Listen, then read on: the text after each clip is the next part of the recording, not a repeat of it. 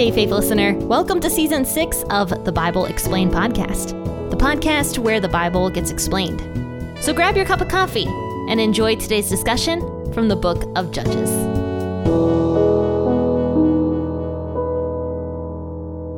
Well, faithful listeners, today we are going to be finishing up Deborah's song.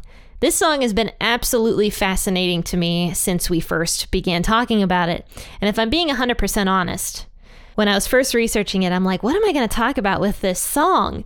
But man, there is so much in this song, so much that even applies today. So let's read Judges chapter 5, verses 24 through 31. Grab the version of the Bible that you prefer to read out of, but I prefer to read out of the WEB. And for those of you who don't know why I prefer that version, it is because it's a public domain version. And I think it's a little bit easier to understand than the King James version, which is also a public domain version. So that's why I choose the WEB to read on this podcast so that I don't have to deal with copyright stuff. But otherwise, I really do love the WEB version. But anyway, let's go ahead and read Judges 5, 24 through 31. Make sure to grab your cup of coffee or your cup of tea this morning, and let's jump in to the last portion of Deborah's song. Jael shall be blessed above women, the wife of Heber the Kenite. Blessed shall she be above women in the tent. He asked for water, she gave him milk. She brought him butter in a lordly dish. She put her hand to the tent peg, and her right hand to the workman's hammer. With the hammer, she struck Sisera. She struck through his head. Yes, she pierced and struck through his temples. At her feet he bowed. He fell, he lay. At her feet he bowed, he fell. Where he bowed, there he fell down dead. Through the window she looked out and cried. Sisera's mother looked through the lattice. Why is his chariot so long in coming? Why do the wheels of his chariots wait? Her wise ladies answered her. Yes, she returned answer to herself. Have they not found? Have they not divided the plunder? A lady, two ladies to every man. To Sisera, a plunder of dyed garments, a plunder of dyed garments embroidered, of dyed garments embroidered on both sides, on the necks of the plunder. So let all your enemies perish, O Yahweh, but let those who love him be as the sun when it rises in its strength. Then the land had rest for forty years. So if you read through this portion really fast, you might not catch what's happening here. And I think some people have a misconception about Sisera's mother that's mentioned here. So I'll talk about that in a moment. But let's discuss verses 24 through 27. Deborah sings about the woman Jael. Remember, Jael was the one who assassinated Sisera. And she was blessed because she assassinated Sisera, because Sisera was a bad guy. He was the leader of the army. He attacked the Israelites. The Israelites were deeply troubled by Sisera and his army and by King Jabin for 20 long years until they finally cried out to Yahweh. And so Yahweh delivered Sisera into the hand of a woman, is how scripture talks about it. So this woman happened to be Jael, and she it seems like was a pretty well-to-do woman. She was the wife of this guy named Heber the Kenite. They lived on the outskirts of Israel, and because they lived on the outskirts of Israel, they actually had a peace treaty with the king of Jabin. So that is why Sisera actually went to uh, Jael's tents was because he believed that that was a safe place for him to go. So Jael beckons him into her tent. She's like, Sisera, come here. You know, I'm going to help you. You look tired. Come here and rest and relax in my tent. And so she beckons him in, and he goes into her tent. And here's what uh, Deborah recounts about this entire thing. She says, Jael shall be blessed above women, the wife of Heber the Kenite. She shall be blessed above women in the tent. Man, Jael really put herself on the line. First and foremost, Sisera was extremely dangerous and she allowed him into her tent. Okay.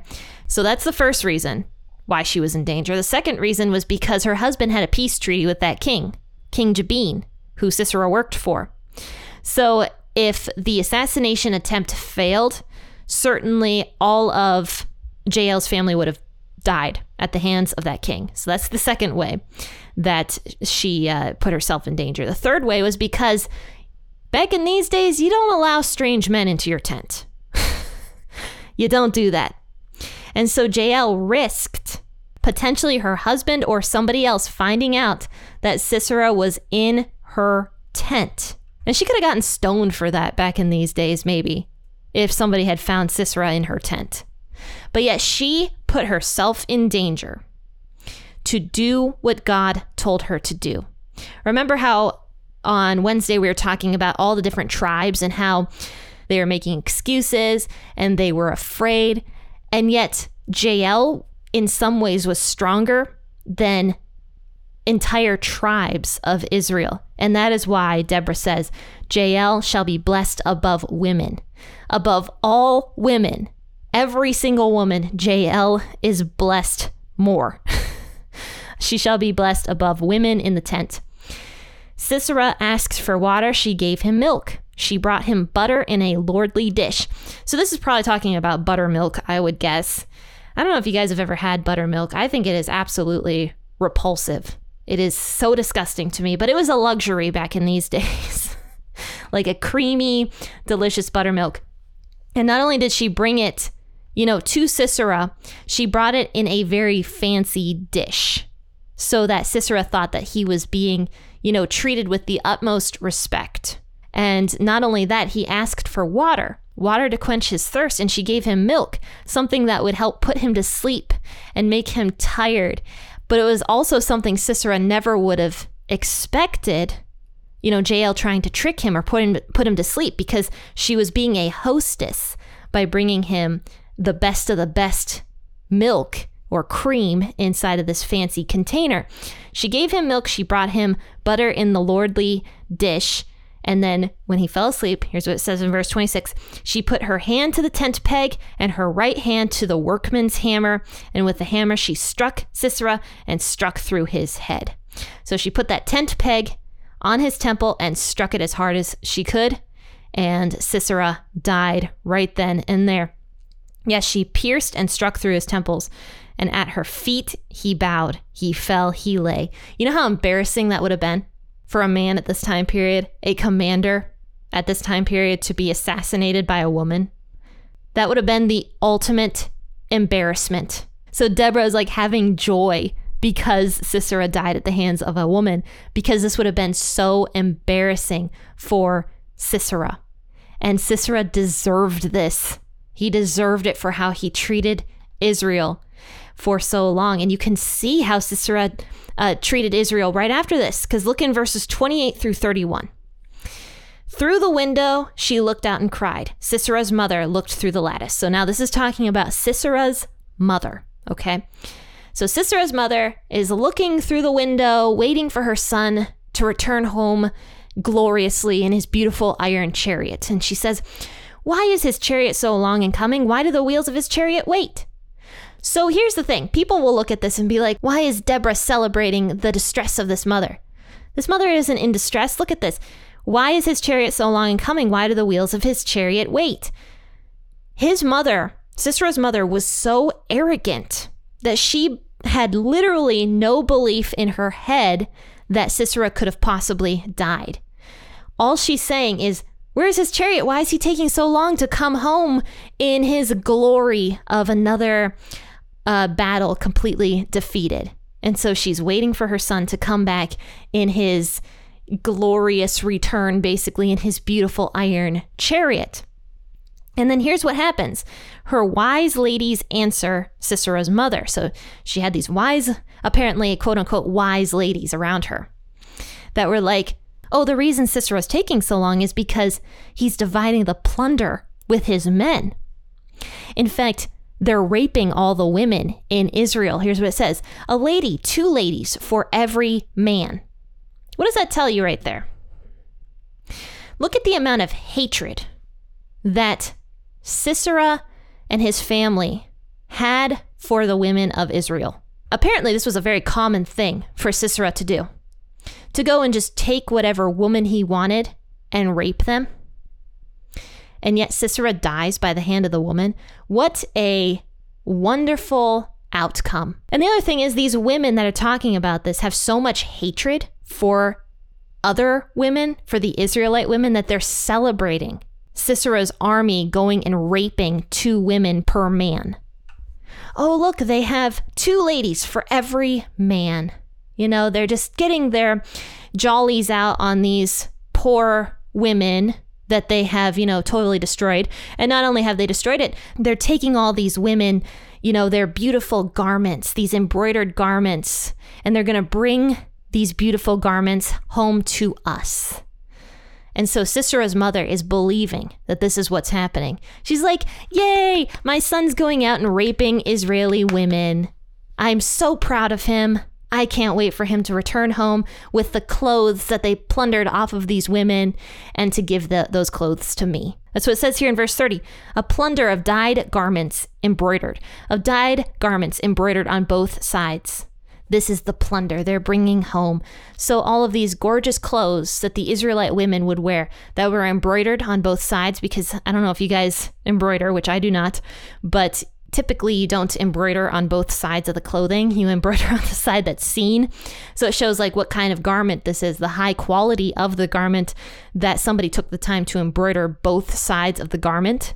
Right. So these women, these wise women, are talking about how beautiful the Israelite women's clothing is. And, you know, Sisera's pulling that clothing off the women and bringing it home to us. And his mother, Sisera's mother, is so arrogant that she can't even possibly fathom that Sisera might have lost this battle. She can't believe it. And these wise women also can't believe it either. And so they're just excited for Sisera to, to come home and bring them the spoils of war. So then, in verse 31, here's what Deborah says to conclude her song. So let all your enemies perish, Yahweh. But let those who love Yahweh be as the sun when it rises in its strength. This reminds me of the blessing from the book of Numbers. Let God's face shine on you and give you peace, right? That's what the blessing is. And Deborah's kind of repeating that here.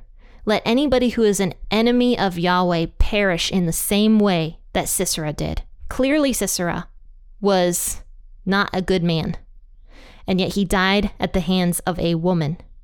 The most embarrassing defeat for a man like Sisera. And Deborah says, Let every other enemy of Yahweh's perish in the same way.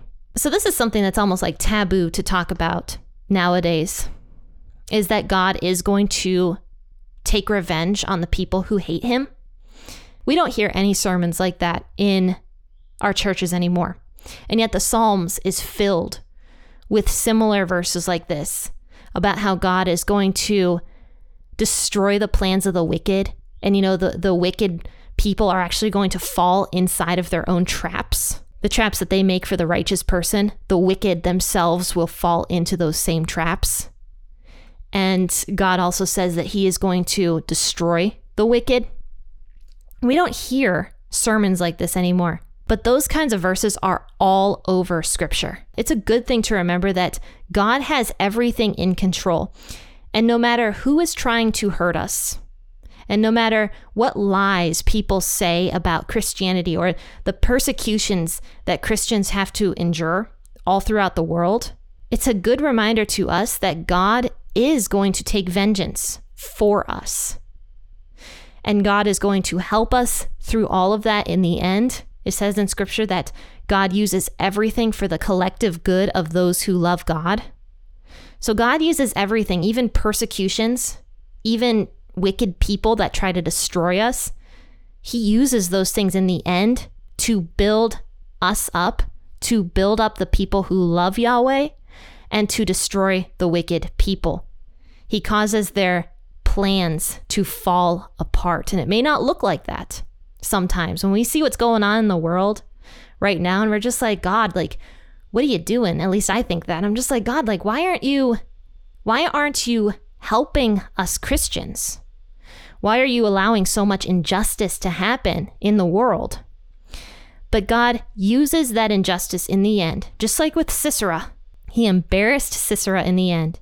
And God will do the same thing to every enemy of his. He's going to embarrass them in the end.